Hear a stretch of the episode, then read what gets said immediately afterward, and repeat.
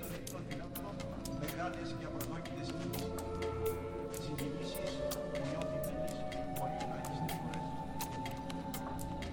Ο Παναθηναϊκός, το καμάρι τη Ελλάδα, που ιδρύθηκε το 1908, έχει μέχρι σήμερα δώσει πολλούς αγώνες με ξένες εκδοτήσεις. Τα καλύτερα του αποτελέσματα όμω τα εσημείωσε ελεύθερος. Έτσι, με μεγαλοπρέπεια